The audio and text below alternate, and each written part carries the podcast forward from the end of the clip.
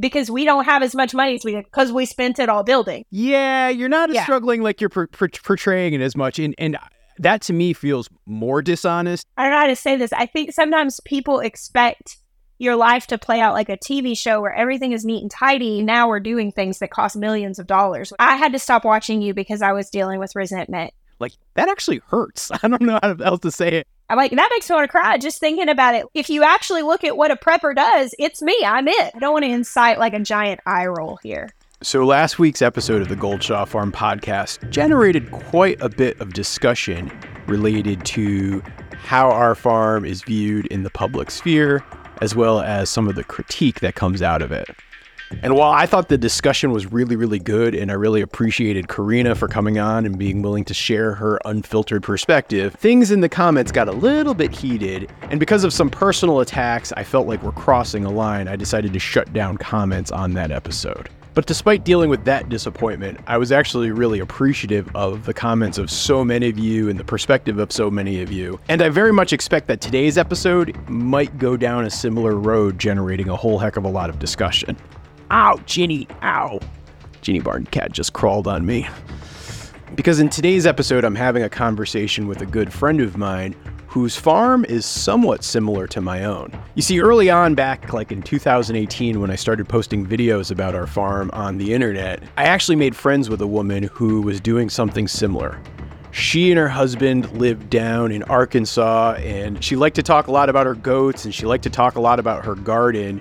And at that point in time, even though we had a lot of very distinct differences, we struck up a friendship which has lasted several years. And even though we lived a good distance away and probably like a year and a half into our friendship when we even actually met face to face, for me, this friend has been just such a wonderful person to connect with. And given last week's topic about having a farm that you put out on the internet and the challenges that relate to it, you know, we had the perspective of a viewer like Karina I thought it would be a nice flip side to sit down with my friend and have a conversation about the same exact topics and really get her perspective and a second opinion on what it's like to put your videos on the internet. And for those of you guys watching the video version of this podcast, you'll notice Ginny Barncat is going crazy on me here in the barn. So today we're doing exactly that. You see, my friend Jessica Sowards of Roots and Refuge Farm, which used to be in Arkansas but actually is now in South Carolina, she was nice enough to sit down with me and have a conversation that we agreed was going to be completely unfiltered and go in some directions that neither of us traditionally talk about publicly. We're in the middle of a challenge where we're not going to the grocery store. So it's been six weeks since I've done any regular grocery shopping, but it's really pushed me to like use the food off the farm. And I'm going to try to apply that as much as possible to Thanksgiving, which is going to be interesting. Now, now, why are you doing that?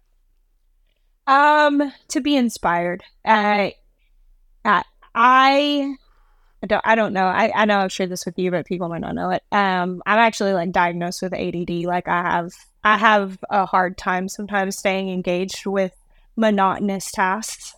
And a farm is like the epitome of monotony as far as doing the same thing over and over, season after season, year after year. And of course, cooking for a big family, it can get to be kind of a lot sometimes. And I get, I struggle with burnout really bad. So sometimes I have to like push myself a little bit more and, and create a challenge where there might not be one. And so for me, like quitting the grocery store, um, it's been so engaging because it's it's made me have to change a lot of the things that were on autopilot, and it pushes me deeper into what I believe, which is that we should grow our own food. But you know, convenience wins out sometimes, and taking that away is it's been a good challenge. It's helped like revive the fire of of real food for me. It's interesting. Like I find I, I have to do a similar thing with the farm where it's like tackling a new project, whether it's a new animal or a new business or like like some different thing I'm doing. Like if I'm not doing that in year six and it's the same projects and activities Yeah. as in year five, it's like I don't know if I'll be around in year seven. Like I, I feel like I have that fear. yeah. I think you said something to me once. You said, I have a tendency to do the thing I'm most excited about. And like, that's it for me. Like, I will dive headlong into whatever's exciting me the most. Um, and so sometimes I have to manufacture some excitement. And it's just intentionality. I mean, it's the same thing. Like, it, Jeremiah and I have been married for you know, 13 years now. And so we have to, we have to make days and date days and to go, we learn new things together. Like, you know, you have to, manufacture some engagement if you're going to do the same thing over and over for a long time. At least I do. So uh, no, I, I'm I'm I'm hundred percent there, and and, and I, I actually think that lately, for me personally, I've been like struggling with this one a lot. Where like like if I look back five years ago, my dream was to be able to be on this farm and work on this farm full time and not have a day job and not worry about any of that stuff and just you know be out there taking care of my animals and working on the land and making video like that. Was like a dream. I would love to do that. Sounds awesome. And like yeah, now I'm almost done with doing two full years of that, and I'm in this place of like, well, what's next? Like, what do I do? Yeah. Where do I go? And and it's kind of a struggle a little bit. Yeah, you know, for us, when we started our YouTube channel, we were building our first farm. We were a few years in, and you know, the first few years of like bumbling through and making really terrible mistakes, that wasn't on camera. Like sometimes I think that's mercy that it wasn't. Oh, but... I, have got so many of those videos I can just look back on. It's great. oh yeah, uh, but there was a lot of first. There was a lot of discovery, a lot of new, a lot of learning, and then we moved to a whole new property. And so then we had at least another like solid year of like building and this. And then we got cows and it was like the first cap, the first this. But at some point, about a year in, so, you know, year, two, year and a half ago, I realized that I was really grasping for the discovery still. And I realized like that a shift had to be made. And again, like I liken it to marriage. I mean, y'all have been married for quite a while now. yeah, we're, we're 12, like, I mean, yeah, we're 12 years, so we're not too yeah, far. About, about the exact same, yeah. yeah. And I mean, there's this point where it's not new and discovery anymore, and romance is different, and it's familiar, and it's safe, and it's secure, and it's steady. And like, that's actually way more valuable in the grand scheme of things. Now, you have to be intentional to stay connected and do new things and all of that. But I saw that there was a shift into that with my relationship with my farm, just like I had to kind of ease into that in marriage and in old friendships and in places like that. And I don't know. I, I like I liken my farm now to like broken in leather, you know, like it's comfortable, it's molded, and I can value that. But I still do have to like I have to have the date nights. I have to to have the new things, you know, that the points of discovery and excitement. I totally know what you mean. Like, um, I just added uh, about a week and a half ago a new duck to the farm. First new yeah. duck that I added that, that I have now hatched. like, like I'm trying to think. It's it's been at least two or three years that I haven't hatched a duck that's a new duck on the farm. Like wow. every like I haven't imported anything. And like he's like a call duck, so he's tiny. He's yeah. not like what you would bring to a farm at all. And I've just loved having him around because it's like, wow, this guy's a little bit of a change of pace. This is fun. Yeah. And, and yeah, you do have to do that, or else it does kind of feel like it's the same thing over yeah. and over and over again. I wonder too if being a content creator kind of adds to that because it's not just that I'm doing the same thing over and over again. I'm also showing the same thing over and over again. I'm teaching the same things over and over again. And like, I get a little lost in that sometimes. I actually just recently announced uh, that I've decided to get goats again. Now, this is something that Jeremiah and I have been discussing and chewing on for months now. And it's been a very steady, like slow decision because I didn't want to do anything impulsively. Um, but my hope for that, and it's again, it's that intentionally choosing to maintain connection, is that our farm is like so beyond me sometimes. Like it's big. Like we're doing all these big things. When we we essentially have this home dairy, like many families get milk from us. We have all this food we're growing. It's great. I love providing for people, but it is not the small romantic homestead that I once dreamed of. It's it's grown past that. And I realized that like the goats were something that I managed, that I loved. And I'm like, I need something small. I don't want a huge goat herd. I don't want to make milk for the community. I just want like two or three does that I can hand milk and have close relationship with and just kind of return to that, you know? So last week's episode of this podcast was a conversation with a woman who's been watching our YouTube videos for years, since like 2019. And her biggest criticism was it seems like you just keep adding things and things keep getting bigger and bigger. But like the constraints of most of us who have small homesteads and farms, you don't seem to have to deal with that. That doesn't seem right. And that seems kind of almost dishonest. And in the conversation we had, and it was a really great conversation. I like, and I'm so super appreciative that she took the time to like sit down and chat with me about it. Yeah. But it, it really got into this idea of when we all start out. Like I know when you started out, when you guys started out, like I know we've talked about this before. You were it was an extremely humble beginning. Like Yeah. it was a struggle. It was a lot of risk. There was a lot of heartache. I mean, it wasn't easy for you, right? Nope, not at all. I mean, and and I mean for for us, like I feel like I, I was sort of luckier where it was like I was coming, you know, kind of more Green Acres style, where I had money, I had resources, so I wasn't struggling to pay the bills, but I was doing something that was completely unnatural that I had no background in. And I was trying to do it while working a full time job, while also starting a farm, while also making video, like doing all of this at once. And like that was a struggle too. Yeah. But now, I mean, if you look at either of our lives, right, on paper, they're much easier than they were, say, five years ago. Oh, sure, definitely. I mean, people have said people have said the very same thing to me. It's gotten so big I don't relate anymore. But to that, I would say, I've been honest and authentic at the cost maybe of being relatable, but this is the actuality of the situation. But it's definitely it in a lot of ways it's easier. But then it's like brought up this conflict in me of like, I I want the small romantic homestead. I want to relate. You know, what about me? completely. I mean, like I was actually trying to. Ex- I I use the um, and I think Jeremiah would appreciate this one, but I use the analogy of it's like a cheat code in a video game where. Like, yeah, I have Yeah. resources from, you know, AdSense revenue so that I could build my barn and I can hire folks to build my barn versus like the probably, you know, aluminum tent poles and plastic teepee Yeah. that I'd build myself if I was left to my own devices and resources. like and yeah that's not what everybody has and so i feel like yes i have to be honest about it but yeah there is that sacrifice where people say oh gosh just look another homesteader spending all sorts of money on all Yeah. sorts of fancy equipment and stuff and it's just not realistic anymore and that that's the dilemma you know, you know, Morgan, it's kind of funny because like the whole grocery store thing. And I, I want to word this in such a way, and I know for a lot of people, I feel like sometimes I'll say, I don't want to incite like a giant eye roll here. But we did we did get YouTube and we did start doing really well on YouTube and we started making more money than we'd ever made before. And prior, the idea of spending $500 to like start something new was genuinely felt completely impossible to where people watched us build this farm. Now, logistically, we sold our old home. We took everything that we had and threw it in here. You'll notice we're not building that fast anymore because we don't have as much money as we did because we spent it all building.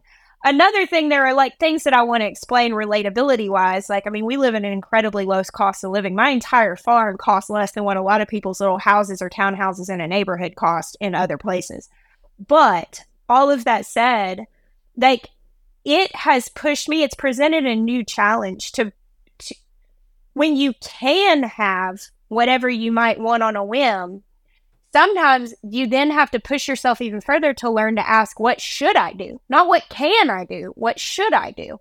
What you know and that was the thing with the goats. I could have just gone and bought some goats. I could have done it just on a whim which to some people go i wish i could do that. And i'm like you should you should know that that comes with its own challenge. Must you be nice. It must be nice. You know? And i'm like i i get it and so you almost like it i think it's a stewardship thing you know like when you get to where you're stewarding a lot more and you have the capacity I- used to be driven by what can i do? What do i have the resources to do? Now i have to look at it and it's i'm not driven by what do i have the money to do as much. I mean that's still that that is actually still very much a consideration for us but it's also what do i have the time to do? What do i have the attention to do? What is this going to cost me elsewhere time wise you know? And i don't get to make impulsive decisions we were way more impulsive when we were broke because when the money would come it was jump on it do it right now you can afford to Whereas now we have to be way more steady and thinking through all the implications of decisions. I don't make nearly as many reckless decisions now that I could afford to do a bunch of stuff because I actually have to think about all the other things. You know? right well I, I think that that's a really good point and and i mean like i think the last thing either of us want is this to come off as like people not grateful for the blessings and privilege that we have but it's like it's also saying, well, there is a trade off, and there is something that happens when you get those resources. And and I actually I I look out there and see kind of other situations right where people will almost like pretend like they don't have that yet. It's like you know Yeah. how many views they're getting a month, and you know certain Right. things. You're like, yeah, you're not as Yeah. struggling like you're per- per- portraying it as much, and and that to me feels more dishonest than Right. being like, yeah, I'm able to you know put a couple hundred thousand dollars into building a barn, and that's you know I'm I feel very lucky to be able to do that. I, I think for me that's the biggest thing and that in sharing all of this honestly is that I'm I cannot lie. Like I I'm not going to present something that's not real. That was a kind of a promise that I made my, to myself when I came into con- content creation. I need to be authentic because anything else is really not sustainable. And if I want to do this for any period of time with any longevity and any sort of legacy, it has to be authentic. And so when we moved here, I told everybody, we're going to build this farm really fast. It's going to feel overwhelming to a lot of people. It felt overwhelming to me. But the reason I did it was because I needed to get these this handled so that we can make our own food so we can move on to our community efforts. I really want to leverage what we have into something valuable for other people, but I had to cover the bases first and make my farm productive, which we did. And then in the midst of that, I had to stop and reassess because it's like, okay, we're feeding many families. We're doing something really great. We're building businesses that are going to provide a lot of resources for a community.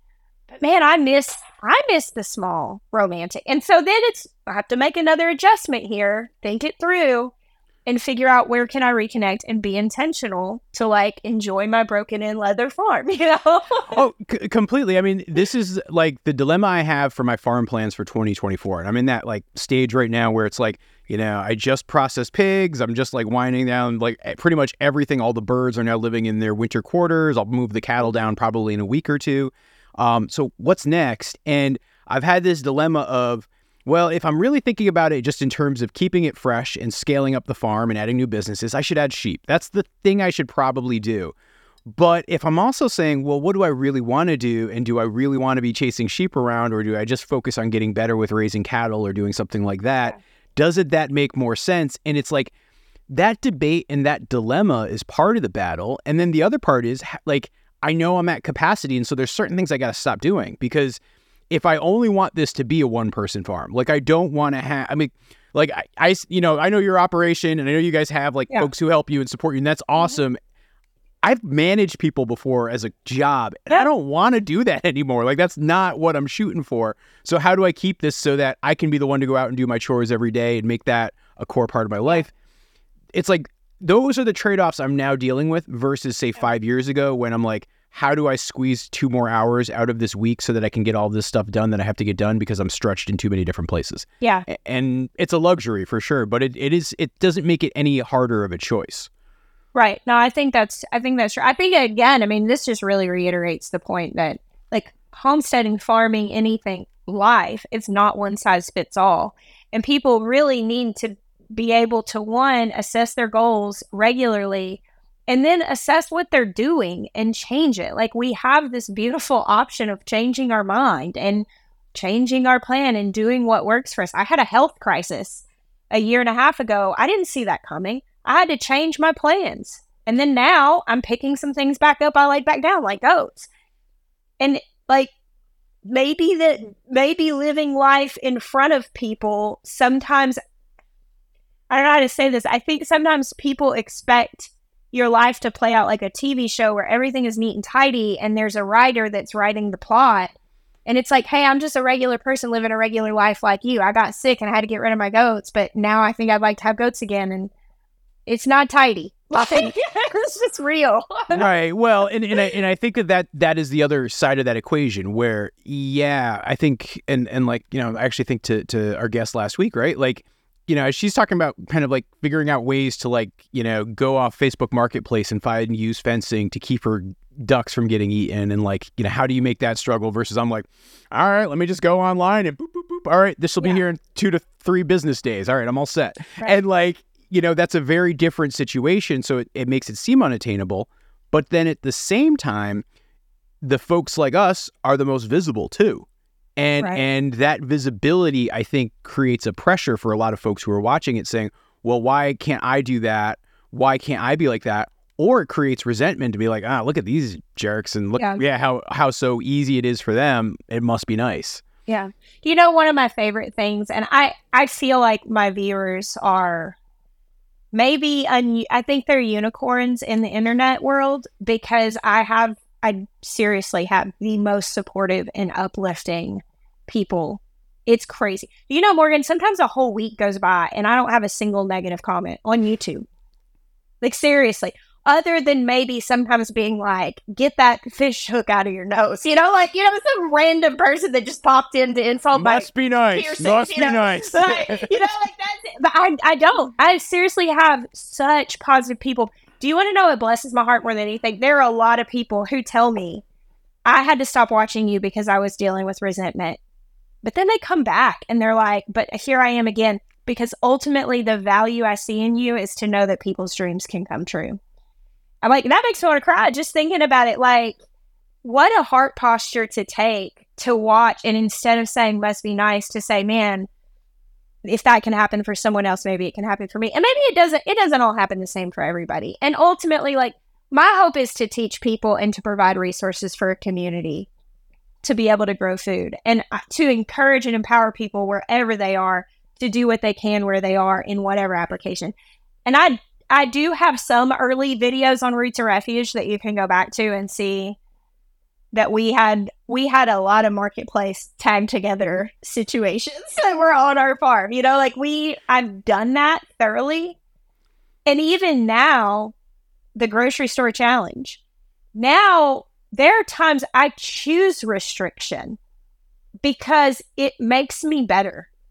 Like, and I know that's probably, I, I can see how that could be hard to process. Oh, it must be nice to not have restriction. I mean, we still do have restriction because we're doing some really big things. I mean, now we're doing things that cost millions of dollars with these businesses downtown and try to build community resources.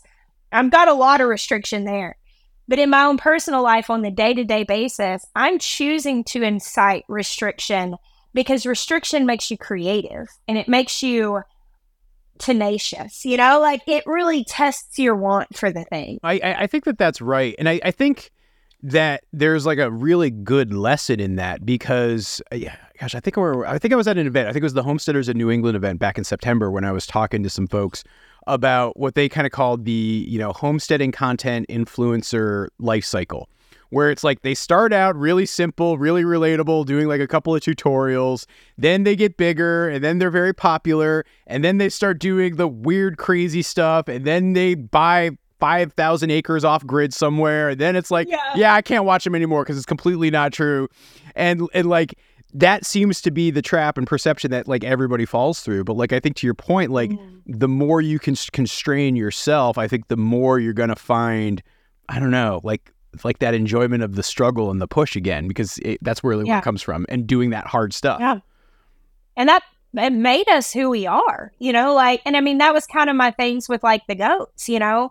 We do have we have a couple employees that work here. If I didn't have Will and Wes here working, I wouldn't be feeding all the people that I'm feeding because Jeremiah and I can only do so much. We would have to like downsize massively. We could do that. But then I think of these families that get food from us and I'm like I I'm to put their need above what may seem romantic and simple to me. But how can I introduce some romantic outlet? And that was my thing with wanting a couple goats.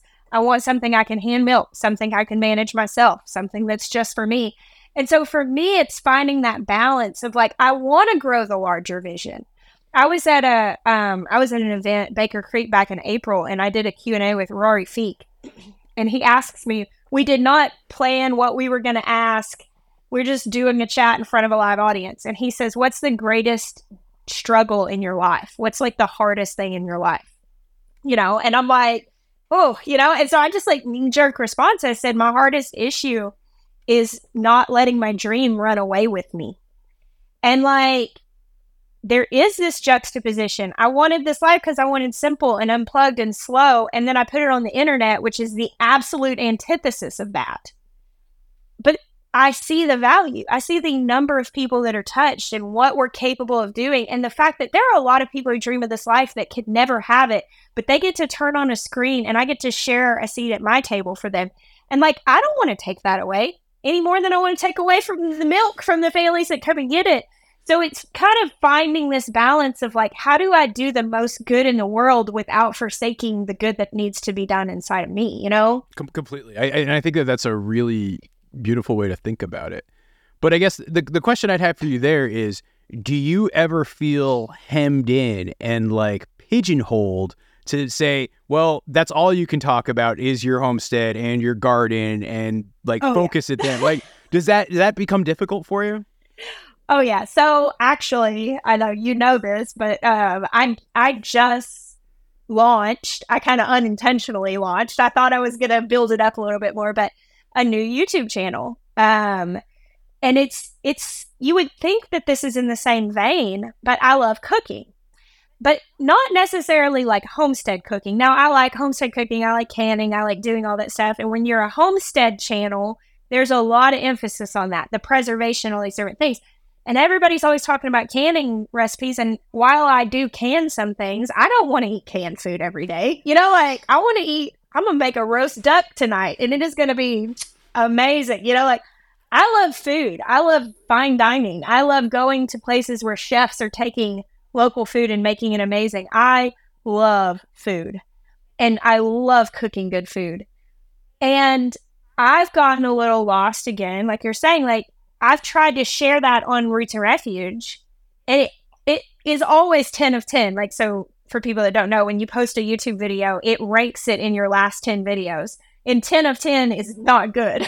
you want 1 of 10. At the very least, you want like 5 to 7 of 10. 10 of 10 is like, what? Why don't they like me anymore? yeah, all right. So, uh, just a total side tangent. Isn't it incredible how a stupid little like number that shows up on a screen on an app can dictate your self esteem in such a powerful oh way on a regular oh, basis? Yes.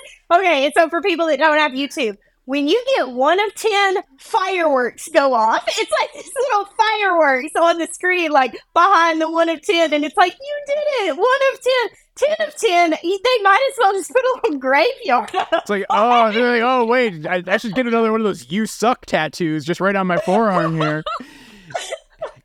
it is, it stinks because I'm so passionate about cooking and I'll go to put that on my channel and I'll have a lot of people tell me, we love this, we want this, this is amazing, but it gets like half the views of the other stuff.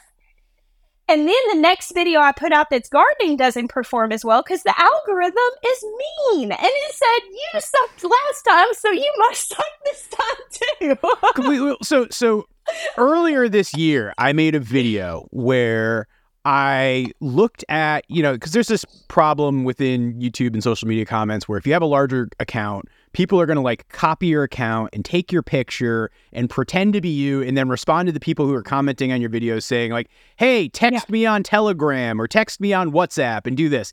And so I decided, let me investigate what actually happens there. Where is that going? Why do people do this? Is there really money to be made? And like, I started talking to these Nigerian scammers and understanding what's going on. you on. like a burner phone. Oh yeah, I, I, yeah, burner, I had like all these social media. I did the whole deal, and I worked so hard on that video, and that was a ten out of ten. And it was like so soul crushing because it's like sometimes you know a video is just like hey i'm documenting what i'm doing and sharing with other people. But other times i don't know if you've had this but for me it's like a, a personal expression of creativity. Yeah, like this is sure. me communicating with the world and like that actually hurts. I don't know how else to say it. Yeah. It is. It is an interesting thing. Well i mean you work really hard on something and you're used to the things. Like i have videos that i put significantly less work into that do great and thrive because they are the product that my audience is used to. Now, I feel like I have an unusual connection with my audience because of the commitment to authenticity. And I I genuinely love people when I I mean I cry so much when I go to events and meet my audience. We all cry together. I don't even put on makeup. Like we just are gonna cry. Like, but it's still I it's still true that I'm creating a product and I'm putting it on a shelf. You know, And it's not a store that everybody sees everything. It's a store that the store decides who sees my product. And so when I make a video, it's a product and it's the store that's selling the product decides who it's going to sell it to. And it's just a weird dynamic. The algorithm algorithm is such a weird thing. And then you do have this emotion. I worked really hard on this and now it feels like it was rejected. And yeah, there's like a financial aspect to it, but for me personally, it's not even about that. It, it is actually about no. the.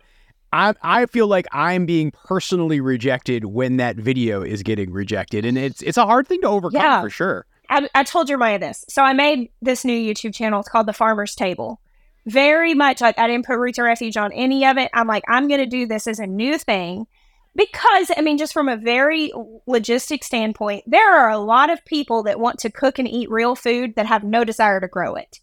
So they might not want to see 10 videos of chickens and goats and cows and gardens in their algorithm to see one cooking video. Like they might just want to follow cooking channels. So i realized it would probably serve me well to just do this as a separate thing. So i did that and then i made the first video. I edited it. I put it up and I told Jeremiah, I was like, you know what this feels like? And we're talking about like things you're comfortable in and trying to f- freshen them up and have exciting new endeavors. I was like, this feels like it did when I first started Roots and Refuge. It feels like that anticipation and drive, hoping to get a promotion that I might not get. You know, like, and it pushes you and it, it's it's exciting and it I don't know, it's just been really really good. I've got all these ideas for videos mm. because I I, I mean, I got to try. I got to try to make this well, work. Well, completely. I mean, and, and, I and I think, and this is why you know I've so often tried to make videos, and people get really mad at me. Like in the comments, I get like some really mean comments of like, "Why are you doing this? Just show your dogs. Just show the cattle. Just show the ducks." Like, yeah. And eh, but for me, it's like, yeah, that's what keeps it exciting is to tell a very different story because I love telling stories about the farm and what goes on. But if that's the only thing I talk about I don't know. Right. It feels like I'm I'm only becoming, you know, two dimensional and whether it's, you know, only viewers want that or only the algorithm wants it, I don't know, but th- it's yeah. a struggle of like how do I find a way for for there to be acceptance of like kind of me as a whole person. Every- yes. Well, and it, that's beautiful to realize and as a creator, I I notice there are two different kinds of viewers. There are viewers who genuinely care about me who genuinely are interested in my life. They want to see what's going on. And then there are viewers, like I shared some stuff with my health because I have a platform with 600,000 people and I dealt with some very personal women's health issues and found some very simple solutions that when I realized that they were so simple, I wanted to tell people about it because I know there are other women suffering. And if you know me, you know everything I want to do, I want to help people. So it would make perfect sense that if the channel was called Jessica Sowards, that I would share that with just as much passion as I share how to grow tomatoes. Like it's important to me, so I want to help people. But I get people going, weird thing to put on a gardening channel. you know, like, and it's just, I'm not a gardening channel. I am Jessica Sowards, who has dealt with excess, wonderful excess in tomato growing as well as soul crushing health issues that I found some solutions for. And I want to share, you know, like I'm more than what my algorithm is trying to sell me at. You know, like there are some facets here. And it's weird. Well, you know, here, here's maybe the most meta thing we can recognize right now. So when I put this video out on YouTube as part of like the, the podcast, um, I can almost guarantee it's going to be 10 out of 10. yes. But but I feel like if if I was going to point to anything that I have learned this year, like getting comfortable with that has been something I've been trying to push myself on in in that like yeah, not everything's going to be successful and that's okay, particularly if I feel like I'm still creating something that's going to bring value to at least some people, even if it's not bringing yeah. value to all people. It's just a balancing yes. act. Yeah, I mean, for me, the thing that I come to is would I do this for one person? Like, would I share that? Would I have shared that video about women's health for one woman? I would. I would over and over again. I would do it for one woman. And like, I feel like that's what I, I mean, I tell people that whenever they're starting, I feel like I should start YouTube, but I don't know. I don't know if it'll be successful. I'm like, do it for one person then. Like, be an encouragement for one person. If we had that mindset in the world and how we lived our life, how much better would we all be? Right. you know? Right, but but let me let me just challenge you on that a little bit. So so okay, every once in a while doing that one video for that one person, that makes sense, and I, I see you doing that. But what if you start yeah. to make most of your videos for that one person? Do you think you are comfortable with the ramifications of the algorithm gods that would come from that? Probably not. That's why I started another channel for my cooking. Let me put it somewhere else where it stands a better chance of actually reaching more people. So yeah, I mean, I think that I I think for me, the thing that I am willing to do above like no matter the ramifications is I want to be honest. Like I want to be authentic. And it kind of brings back that's why I showed us building our farm fast. We could have pretended. We could have drug out the process and made it look like it was a lot more of a struggle when in fact we had some money saved, especially from selling our property and some different things that we were able to do a lot fast. And in that, there were ramifications. I mean, like a lot of people didn't like it, but I, I would, I, I would encourage people to demand authenticity over relatability every single time because demanding relatability is demanding other people to be like you. I think that instead of being I, I think that that's exactly right. And and I think you're only going to be relatable for so long if you're any good. Like that that's the truth in all of this too. Like mm. if you're good at what you do, if you're good at making content and being relatable, you're going to find financial success. That financial success is going to inevitably, I think, drop you in that category for some folks as unrelatable. And so like it's either going to be a very short life cycle or it's like you try to like find a way to like just yeah be who you are and as authentic as you can possibly yeah. be because I, I, think that that is a longer term approach. You know another application of that just like something that i've noticed in my life is when i first started homesteading i would see people like going to events and I had zero relatability to that because I'm like, how do people leave their farms? Like, how to have, how do people have people to watch? We didn't have a homesteading community. We had no friends that could help milk our goats and watch our farm. I could never go away for a week. We didn't go on vacations. We did not leave our farm. And then it grows. And like now, I get invited to come speak at homesteading events all the time. And at first, it was like, okay, I went to a bunch. And then we realized we're going too much. So we decided to clear our schedule. Of course, we cleared the schedule for 2020 and it ended up, you know, like not, it, it was a non issue. Everybody's schedule got cleared. But we had already decided to pull back on the traveling because it was one of those things. I can, but should I? You know, like. Completely. I, and, and for me, I've actually just like very intentionally said, no, I'm not going to. And like, you know, like I might go to like one event a year. Like that's like about like what I'll cap at versus yeah. like yeah, where it's like if I see like four or five, six events, I'm like, oh, that would be. I mean, number one, it's not what I love doing. It's like yeah. it's fun to be immersed in that for a little bit, but I don't know. For me personally, I just feel so overwhelmed by it. But two, just the logistics of it are rough. Yeah. Next year, what I decided for next year was that I would go to a few events that led me to places that I had never been so that I could connect with the audience that I never had an opportunity to connect with. Because, like, I can go to all the events on like the East Coast or the Southeast or whatever in this whole general region. And I love me, I love seeing the same people. I remember people a lot. Like, I genuinely really care about my audience. And people are always amazed that, like, I'll remember their name from the previous year or that I'll remember things they told me. But, like, I like that. But I, I next year I'm going to Idaho, and next year I'm going to Iowa. Like there are a couple of things I'm going to to places that I've never been because I want to meet people that I've never met before and make that connection. Because ultimately, I'm not valuing the honorarium. I would rather stay home when it comes to that. I mean, honestly, like I don't ever go because I'm like I want to make some money. Like I would, I could stay home if I have the time to stay home. I could probably make more money staying home. I would rather be with my kids than anybody else in the world. So I would, in a lot of cases, I would rather stay home. But the thing I'm putting the value in and choosing to go is that there are people there that I would really like to connect with.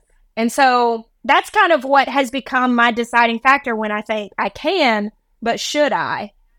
I and I've decided I want to go to meet people that I've not met. Yeah, I, I mean, that, and that to me is is I feel like the cost of my choice of not going often because there is something really nice like just hanging out and talking to people because you know like the parasocial relationship right where you're creating content you're putting out there in the world people feel like they're getting to know you is cool but it sometimes can feel i think a little hollow on both ends versus the like meeting somebody Yeah. shaking their hand taking a picture having a conversation about some geese problems they're having like that i don't know that is Yeah. super rewarding to you know to be able to do that and see that oh yeah there are real people actually watching these videos not just bots that's kind of cool too yes.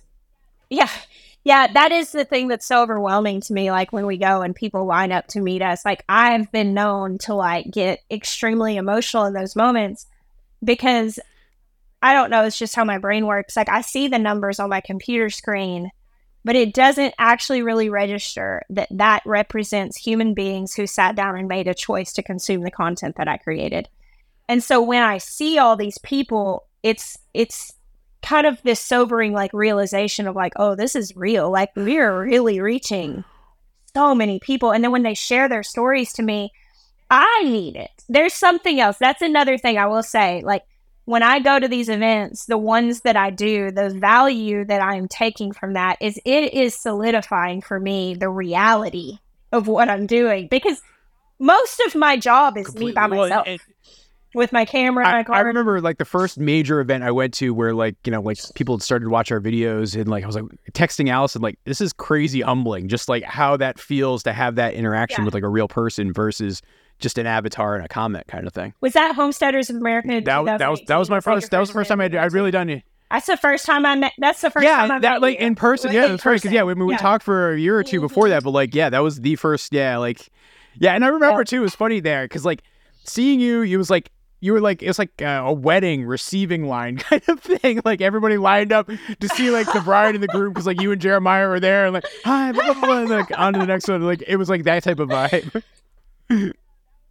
Yeah, that was the year that I stood in the same place for like seven straight hours one day. Like it was wild. It was really wild. It went by really fast. Like by that night, I was like curled up on the couch and just, oh man, I'm just such a feeler. So like when I have, it's so emotional and I love it and I I choose to do it. People are always like, "How are you doing?" I know you're an introvert, and I'm like, "It's okay. I'm here. My head's in the game." But I usually do like just lay in a ball and cry at the end of those. Not, it's not negative. I'm not saying that in a negative sense. I'm a deep feeler. I feel a lot, but it's just so much emotion that I just have to kind of like let it. It's so weird See, I- for, for me, it's like, you know, when I do something like that, or like a lot of times lately, we've been having a lot of folks like come and stay at the farm and do stuff, which is actually very fun. I like hosting, I mm. like cooking for people. It's like a lot of fun to do that experience. But then when they're gone, like, I'm just like, ah, it's just me and Lil Barn Cat here in my office.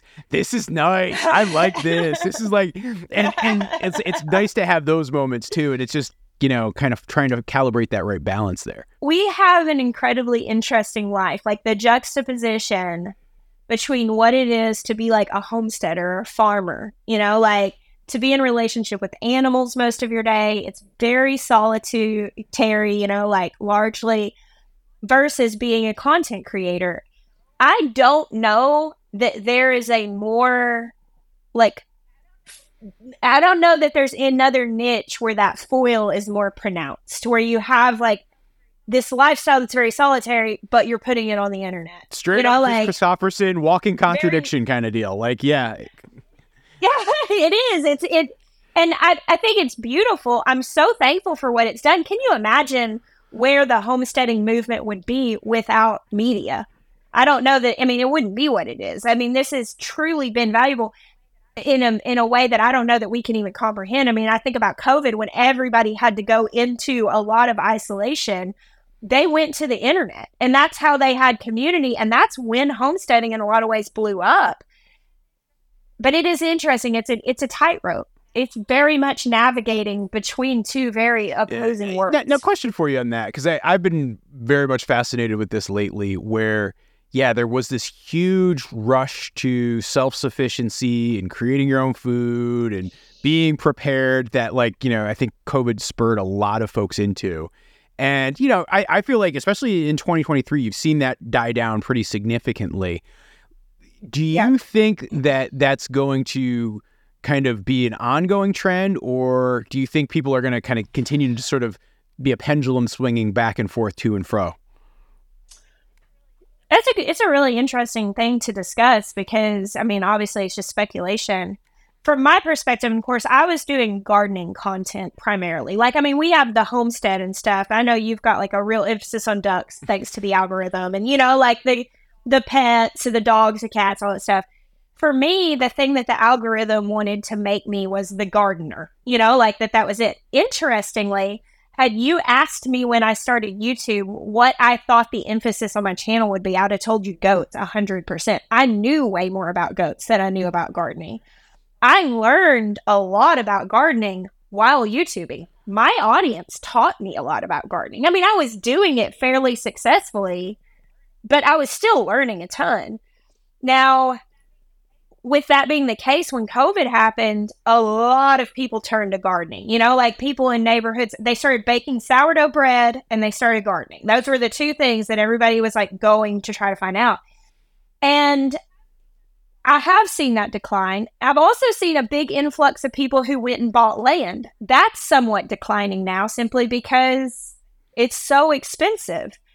I think that actually where the next turn is going to be is yes in gardening and growing food, getting chickens, but I think people are feeling the financial crunch. I actually think with the inflation that we're seeing, there's going to be a big push into real food and cooking from scratch. I mean, I have to tell you, I mean, that's a big reason why I want to do the farmer's table. It's why I feel like it's so important to teach people that right now.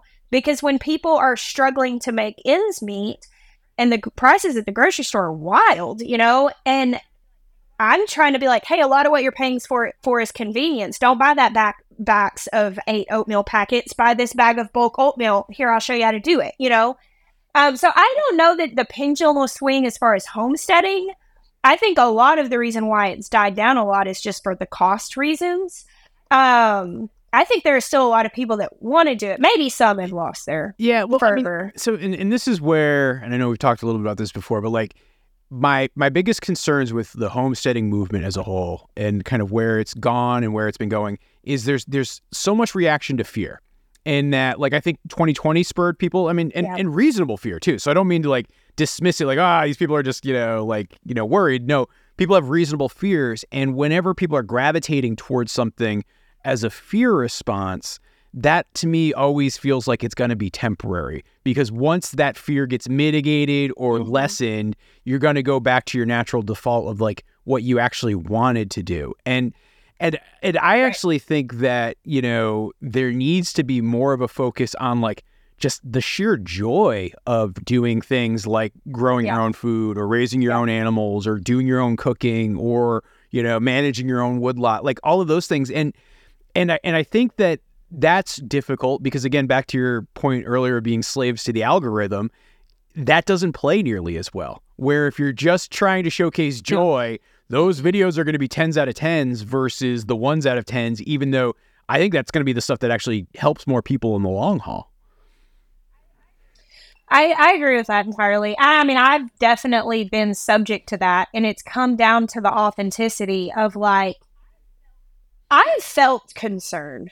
I don't I can't say that I felt fear. Anytime like fear really comes up in me, I try to address that like at a heart level of like why? Because fear just will push you into the worst decisions. And I think that what I've seen is a lot of fear being pushed in the homesteading world and it does sell. It does really well. I mean, people it sells in the news, it sells I mean fearful headlines. You know this. I mean like negative headlines are 1 of 10 every time happy go lucky, light-hearted headlines are 10 of 10.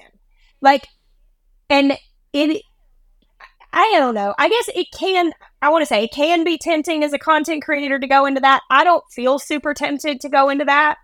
I do try to be honest when I have concerns, but I have always taken the stance of we should aim for thriving rather than surviving every single time. And if there ever is a situation, I'm so fascinated with World War II and like history and stuff like that, victory gardens. If there is ever a situation where we need to buck up and survive, if you've been aiming at thriving, you've got the skills and the tools. Whereas if you aim at survival always, you may eat canned meat for 10 years unnecessarily. Yeah, I know. It's I, yeah, you see that everybody buying those buckets of like, you know, freeze dried foods and it's like, well, if you don't eat it, it's just going to go to waste and there's a good chance it's not going to be the, you know, nuclear apocalypse you think I it might be next month. So you might have to add that into your regular rotation. Right. Exactly. And so, like, that's my thing of like, how do we build a pantry? How do we live in wisdom? I am somewhat of a prepper. Like, I mean, if you actually look at what a prepper does, it's me. I'm it. You know, like, we are, we hit the boxes of people who are prepared. However, I'm roasting a duck tonight. Like, I, my hope has been let me aim at thriving. I want to eat stuff you can't buy at the grocery store. I want to live fully and wholly, and my body is healthy and my mind is more healthy because of this lifestyle. And I'm not living in the anxiety of fear because I'm going after thriving. Now, I promise you, if there were ever a situation that demanded survival, we're ready. the the part I struggle with, and this gets back to that, you know, not wanting to go negative, but I I will fully admit I often go negative because I know that that's working. Is you know there is that human psychology aspect, and you know one of the things that brings me the most joy in the world is telling somebody a story and having them enjoy it and entertaining them and getting them like to feel something as a result of that story. Like that to me is so crazy rewarding. Yet the way that Mhm. that plays out often in social media in this day and age, I think has more of a negative effect than I would like. And so it's like, how do you balance those things? And like an example is this, like the the criticism of a clickbait title or a thumbnail, where I feel like I never try to do clickbait where the thing I say is going to happen in the video, guaranteed. But it's oftentimes Yeah. like the monkey paw scenario where you wish for this thing, but it's not exactly the thing you thought I was wishing for, and that's that's Yeah. that's fair because I'm trying to subvert your expectations with Yeah. the end of the narrative and give you a satisfying conclusion. But I I don't know. I think that that in this day and age that that's a very hard thing to do versus say have a twist ending in a movie or have a twist ending in a book where you can kind of get away with that a little bit more. Yeah, I I did a lot of writing through school and took creative writing classes, and I mean, I can't tell you how many times I would get a paperback and it would say more interesting hook. Because I'd always feel like I don't want to put people on the on the edge. I don't want to cause tension, and so I'd try to ease into something. I mean, you and I writing things and throwing them back at each other. You're always like, "Hey, move the tension up," like you know, like lead with it. You know, like you have to do that. And the truth is, is that generations of people have studied the psychology of readers and people enjoy it more when you hook them even though it causes some tension on the front end. And so that's my thing with the clickbait. I will put in the title i promise you i will deliver. If you look at a title if i tell you my house almost burned down it was because my house almost burned down. Now how almost? You can look at that. Like but i delivered you know? completely and, and and so again that's where kind of to your point earlier of like the algorithm dictating what you do you know if i'm thinking about you know as we're getting into the end of the year here like resolutions for 2024 i'm probably going to try to find a way where i can kind of almost get that freedom for myself i mean like, I, I see you with your new channel it's like hmm i don't know Well, and I think maybe these things evolve. I mean, like content creation is not what it was when we started. I mean, like there's been the introduction of shorts and reels, and I mean, like the whole Instagram world has changed. YouTube is changing. TikTok has been introduced. Facebook has changed massively, and we have to just be willing to adjust accordingly, or acknowledge where we're not going to. Like there are things that I'm like, that I'm probably not going to do that. I'll focus on doing this. I mean, and it's just finding the balance of being able to create a product that's sellable without giving up the things you're not willing to give up. Like, I won't give up authenticity. I need to do what works for me. I'll never be one of those content creators that make something just for clicks. Like, when I see people making these monstrosities of food that they take a bite of and you know they threw it away, I will never do that. Ever. Like, I'll just tell you right now. I don't care how many views it'll get. I'm not wasting Well, food like that. and, and, I- and I think that's a really good advice for anybody listening to this too, because like certain platforms aren't for certain people either. Like I remember sitting in your kitchen and you teaching me how to make butter for the first time, and me simultaneously trying to get you hooked on using TikTok, and you were just like, eh, I don't know, like, and I think it's like that's fine. It's just like you got to like come to terms with it almost.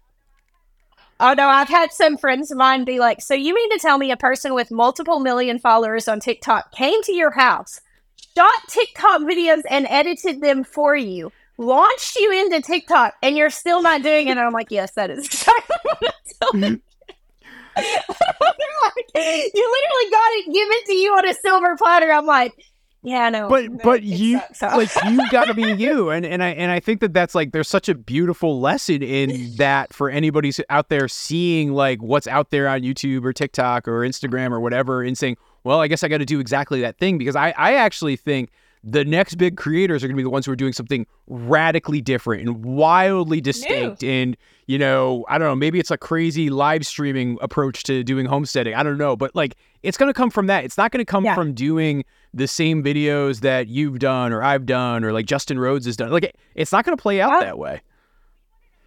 Well, you want to know Justin was so successful because he stopped trying to just teach everything and make everything a tutorial. He just started vlogging it and it like revolutionized the homesteading like vlog world. I mean, he like kind of in a lot of ways birthed that, like brought it to the table. And I was one of the I I don't remember. I I may be misspeaking on this, but I think that I was probably one of the first women voices in the vegetable gardening world that was also just so laid back and like, hey, you can do this. It's not that big of a deal. But that was the new thing in the world. Now there's lots of people doing that. And that was kind of my thing with the cooking channel is that I started stressing out. I started looking at Joshua Weissman. I started looking at, you know, these people that have 8 million viewers that are doing these awesome videos and they're so cool and lit and edited. And I started thinking, how do I do this? And I stopped and I'm like, Jessica Sowards, do you know better? One, you don't know how to do that. you will never know how to do that because you got 800 kids and a whole farm to raise. You know, like you don't have time to figure that out. And I stopped and I'm like, you know what? I have to show up in this space as me, the only person I can be, and be honest and authentic and real. Just leave it at that. If it if it flies, it flies. If it sinks, it sinks. But it's the only thing I can actually honestly do, no matter Completely. what. And, and and I think that that's such good advice because it's like like as I look at where my passions lie, right? Like the things that I'm doing right now are all there and you know engaging with my animals and teaching people about the farm and working on the farm and documenting kind of what happens here. That's at my disposal. I can keep doing that. But like how do I find ways to, I don't know, explore doing more like investigation and like almost like venture in the world of journalism as a form of storytelling? Like, yeah, like those are the things I'm passionate about. And so if I just look at like Johnny Harris videos or somebody like that and try to like do it exactly like that, I don't think it would be very good. And so it's like, how do I take that and make that me? That's almost the more realistic approach versus, you know, just trying to mimic everybody else. Yeah. Yeah. And I mean, I think that actually asking those questions and exploring them and thinking about logistics is how you figure out the step you're going to take. Like for a long time, for over a year now, I've been really wanting to focus on food. And I've done some different videos about eat real food and kitchen tools. And I've started trying to do recipes. And if you watched all of those, people could look at my process and say, wow, I see how she's been feeling this out. And what I landed on was I'm going to go outside of this and I'm going to start with a whole new algorithm. And I'm just going to cover this passion on food, not necessarily with the emphasis on preservation and what's expected, but just from my real passion. And maybe some people would have a separate channel. Maybe some people, I don't know. I mean, there's a million applications of this, but you really have to find your sauce. Like, you have to find the frame that you can be your most authentic self.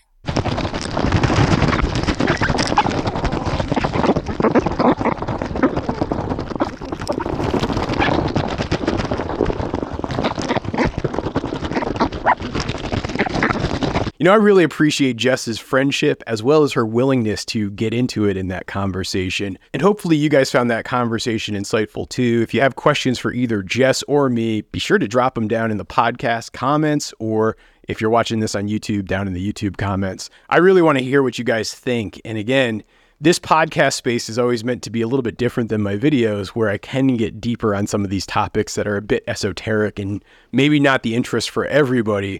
But for me, I find this stuff fascinating. Also, if you're not familiar with Jess, you should definitely check out her content. Uh, you can find her podcast under the Roots and Refuge podcast, uh, pretty much anywhere where you get podcasts. You can also check out her YouTube channels and I say channels plural. There's both Roots and Refuge as well as the Farmer's Table. I'll leave links for both of those in the show notes of this video. And another interesting bit of trivia is Jess actually wrote the foreword for my new book, Toby Dog of Gold Shaw Farm.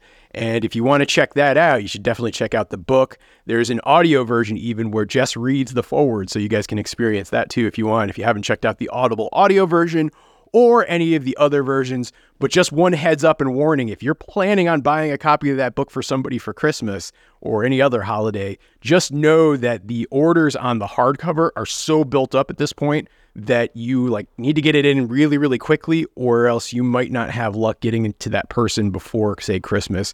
The paperback is still available, but just heads up on the hardcover. Again, thank you guys all for the support and appreciate the conversation and appreciate you listening. And I will be back again very, very soon with another episode of the Gold Shaw Farm podcast. Thanks for listening. It's got a soul. This JD, do you want to say hi to everybody? Inside my arms. We walk the fields under the stars. For love is here Gold Shaw Farm.